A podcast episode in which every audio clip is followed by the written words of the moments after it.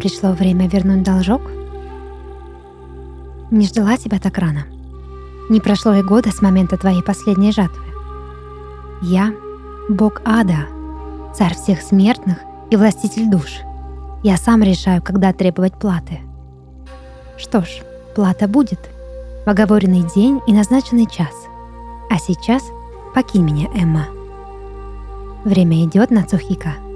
Тик-так, тик-так.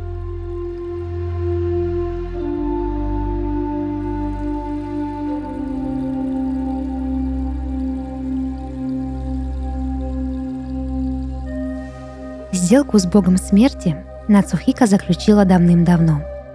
Так давно, что уже не вспомнить, чем ее так прельщала долгая жизнь и вечная молодость. Было время, когда она хотела мести за отнятый у нее дом и счастье. Вот и обратилась к властителю душ, чтобы тот дал ей красоту, силы, а главное — время. Эмма с радостью отозвался на мольбы отчаявшейся Нацухика и предложил свои условия. Год, который не отразится на ее жизни, магия, что поможет достигнуть цели, а взамен небольшая жертва, сущий пустяк, безгрешная душа другого человека, жизнь младенца, которую Нацухика должна была отобрать. Годы, что прожила Нацухика, превращались в столетия. Она видела войны, катаклизмы, жизнь и смерть, колдовала то здесь, то там, дарила людям покой и радость, возможность иметь детей и быть любимыми теми, чья любовь недоступна. Взамен ничего не брала, только обещание, что каждый второй ребенок в роду будет принадлежать ей. Давшие обещания люди оставляли на пороге Нацухика ясли с детьми и удалялись скорбеть в свои дома. Детей, что были в яслях, Нацухика и жертвовала Богу смерти, чтобы тот продолжал ее собственную жизнь. Так все и было, и жизнь шла своим чередом, до тех пор, пока однажды на пороге Нацухика кто-то не оставил очередные ясли. Они не шумели и не плакали в ночи, как все остальные. И когда Нацухика вышла, чтобы заглянуть под крошечное одеяльце, то увидела там ни ребенка, ни животное, ни даже рисовый хлеб. Это был большой кусок глины, завернутый в листья тростника. Яслям с глиной прилагалась записка с вопросом «Сможешь ли ты обмануть время на этот раз?» Должно быть, кто-то из клиентов Нацухика решил обмануть ее, посмеяться над ее силой и могуществом.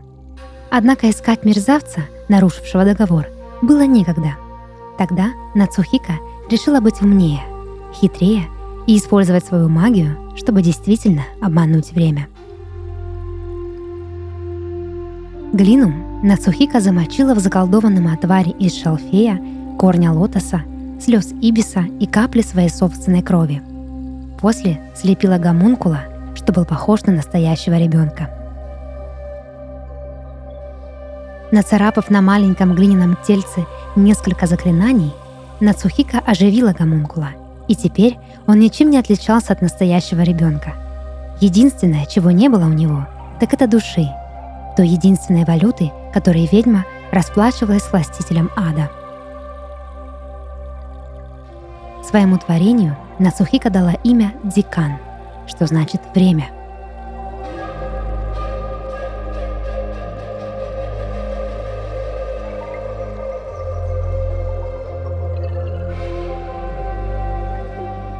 Рос Дикан не по дням, а по часам. Нацухика ложилась спать, будучи матерью младенца, а проснулась матерью годовалого малыша. И так каждый день, пока Дикан не стал достаточно взрослым – чтобы помогать Нацухика по дому, гоняться за птицами и заваривать чай. Пожалуй, это искусство давалось ему лучше прочих. Он мог долго и внимательно отбирать чаинки, поливать глиняную посуду водой, а затем томить получившийся отвар до тех пор, пока его аромат не заполнял всю комнату. Нацухика находила вкус его чая весьма тонким, а эффект – удивительным. Он бодрил, освежал, наполнял силами и энергией, а также заставлял сердце биться и трепетать от восторга, словно душа вот-вот покинет тело. Тогда-то Нацухика и придумала, как ей обмануть время –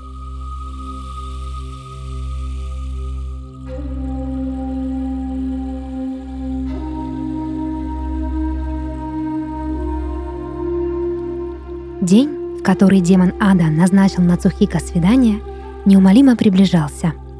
Согласно договоренности, в ночь полнолуния Нацухика должна передать Эмму очередного малыша.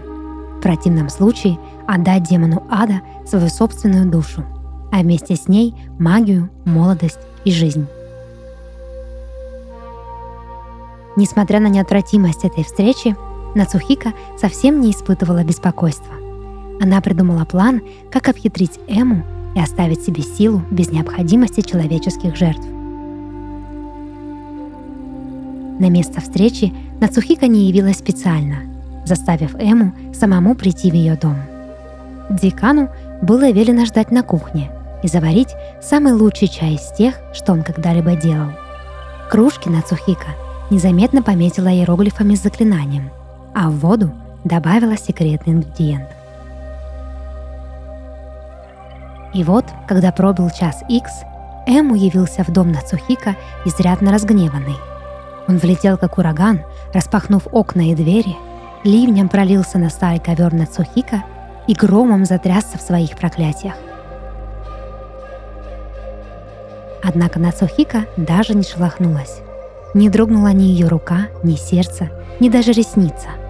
Она уверенно сидела в кресле и смотрела на красное от гнева лицо Эмму, на выпученные от ярости его глаза и ждала, пока он замокнет. Выслушав все его проклятия, она вежливо поклонилась ему и предложила сесть. Изумленный ее спокойствием, демон ада принял приглашение и, наконец, замолчал. «Я прошу прощения у твоего адского величества за то, что не явилась на свидание. Дело в том, что я была занята подготовкой и совершенно не заметила, как пролетело время. Тебе ли не знать, как оно скоротечно?» Демон нахмурил брови с недовольством, однако принял оправдание Нацухика к сведению. «К чему же ты готовилась так увлеченно?» «Ты был так щедр, когда предложил мне жизнь и молодость, что я решила отблагодарить тебя большим, чем просто тушка младенца. Я хочу предложить тебе новую сделку — более выгодную, более грандиозную. Что ты можешь предложить мне, простая смертная, чего я, владыка ада, еще не имею? Ты то и дело охотишься за человеческими душами, но в чем их польза? Они вопят, страдают и умоляют о пощаде. Неужели за все время от сотворения мира ты не устал от этого нытья? Эмму задумался на секунду, услышав пассаж на Цухику — и провел костистой рукой по своей бороде. А что, если бы ты мог не просто владеть чужими душами, но и создавать для них тела? Сосуды, что хранили бы их, безусловно бы тебе подчинялись, но вместо стенаний приносили бы пользу, исполняли твои поручения, служили бы тебе. Взгляд Эмму показал дикую заинтересованность. Его глаза округлились, а рот слегка приоткрылся. «И как же ты намерена дать мне нечто подобное?» Дело в том, что воля случая привела меня к открытию. Мне удалось создать гомункула, оболочку без души. Его верность мне беспрекословна. И почему я должен тебе верить? Потому что это правда. Нацухика свистнула, и в этот момент на пороге гостиной появился декан с подносом ароматного чая. Он вежливо поклонился Эмму и поставил напиток на стол. «Он не человек, я вижу это». Эмму был удивлен. Впервые за столько лет кому-то удалось показать ему что-то любопытное. Нацухика же с удовольствием наблюдала, как ее хозяин любуется ее творением – твоя цена. Моя душа в обмен на создание столько таких гомункулов, сколько тебе потребуется. И больше никаких младенцев. К счастью для Нацухика, Эмму не стал долго раздумывать. Он согласился и попросил Нацухика рассказать, как именно она будет создавать для него армию. «Давай выпьем чаю, и я все расскажу. Мой гомункул варит совершенно неповторимый чай. Попробуй». Эмма усмехнулся и потянулся за чашкой. Как только горячий напиток коснулся его дьявольского языка, лицо его расплылось в улыбке. Он испытал восторг и экстаз, каких не испытывал со времен падения небес. Его прогнившее сердце снова забилось, да так сильно, словно душа вот-вот выпрыгнет из тела. В этот момент Нацухика принялась читать заклинание –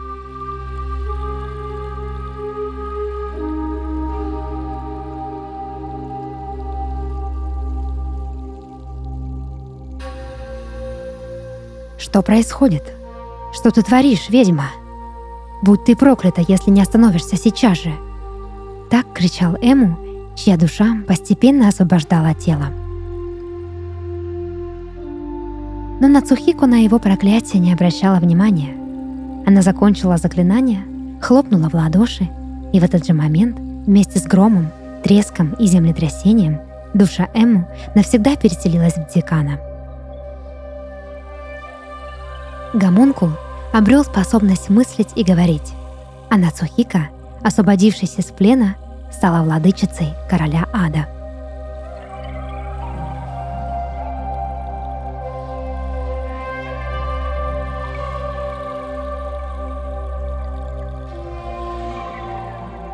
Подкаст «Сны» и его ведущая Дарья Харченко. Сегодня я читала рассказ, написанный на основе сна нашей слушательницы Дарьи Зайцевой из города Краснодар – если вы хотите, чтобы ваш сон прозвучал в подкасте, присылайте его к нам на почту. Ссылка в описании. До новых встреч и сладких снов!